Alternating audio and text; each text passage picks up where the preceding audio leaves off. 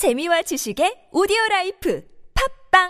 안녕하세요. 군사돋보기입니다. 러시아의 우크라이나 침공 전쟁으로 촉발된 위기 때문에 우리나라는 올해에만 폴란드에 21조 원 규모의 거대한 방산 수출 계약을 맺었는데, 이 여파가 노르웨이나 에스토니아 외에 또 다른 유럽 시장 그리스로까지 확대될 수 있을 것이라는 기쁜 소식이 나왔습니다. 그리스가 보유 중인 수많은 동구권 무기, 즉 러시아제 무기를 빨리 나토 표준 장비로 교체하라는 미국의 압박이 더해지고 있는데, 이를 하루빨리 실행하려면 오직 우리나라 한국만이 그 대안일 수 있기 때문인데요. 그리스는 매우 많은 동구권 무기를 보유 중이기에 이를 모두 우리 한국의 방산 무기로 교체하기 위한 대규모 수출 계약을 체결한다면 우리로서는 이 기회를 잘 파고들어 폴란드처럼 성사시키게 될 경우 최소 수조원 단위에 달하는 또 한 번의 엄청난 수출 대박을 터뜨릴 수 있습니다. 하지만 아무리 한국 방산 무기들 중 많은 것들이 뛰어난 가성비를 자랑한다고 해도 그 많은 수량을 한꺼번에 한국 무기로 대체하려면 필요한 비용이 만만치 않을 텐데 과연 가능할까요? 러시아제 무기라 해도 아직 사용할 수 있다면 굳이 급하게 이를 서방제 무기로 교체할 필요는 없을 텐데 미국은 왜 그리스 정부에게 압박을 넣고 있을까요? 그리스는 어떤 무기들을 주로 가지고 있으며 이에 따라 그리스를 상대로 수출이 기대되는 우리 한국 무기들은 어떤 것들이 있을까요? 전문가는 아니지만 해당 분야의 정보를 조사 정리했습니다. 본의 아니게 틀린 부분이 있을 수 있다는 점 양해해 주시면 감사하겠습니다. 그리스의 현지 방산 전문지인 FTCD 아스티마의 11월 23일 보도에 따르면 미국 정부가 그리스 정부에게 S-300PMU-1 방공 시스템을 비롯한 많은 무기를 하루빨리 나토 표준 장비들과 호환이 가능한 서방제 무기들로 교체하라는 요구를 전했다고 합니다. 그리스는 유럽연합의 회원국이면서 동시에 나토 회원국이기도 한데요.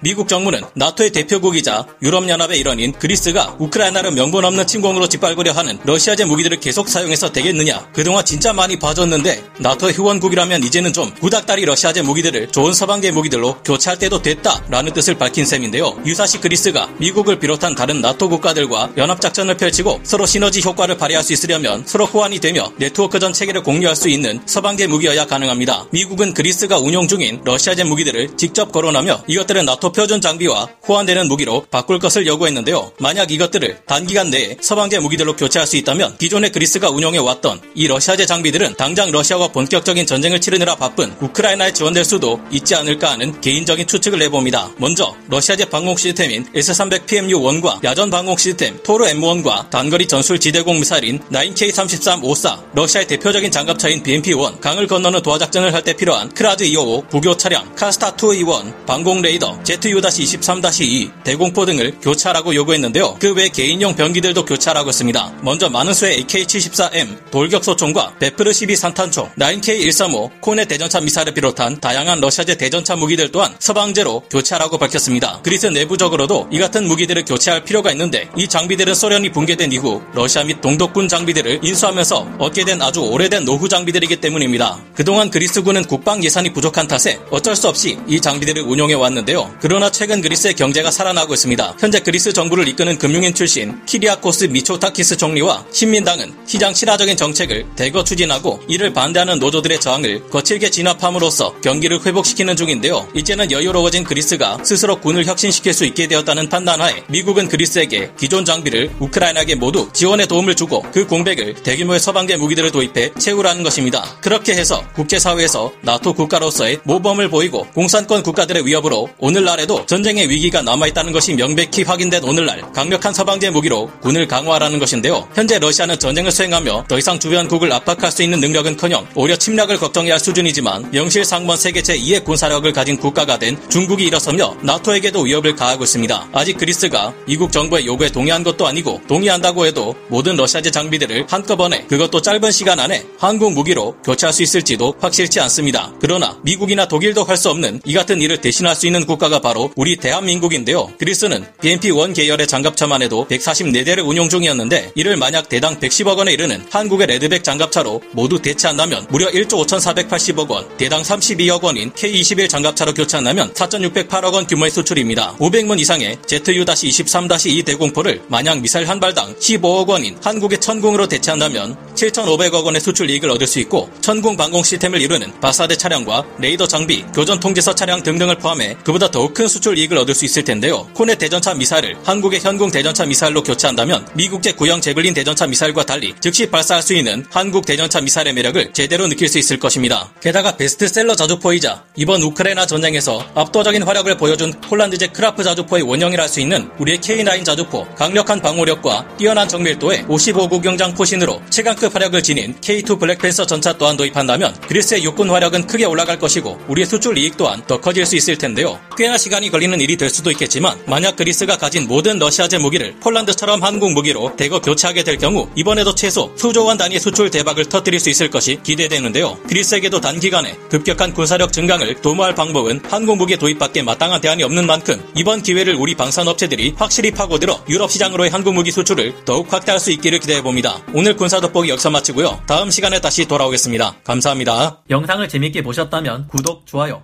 알림 설정 부탁드리겠습니다.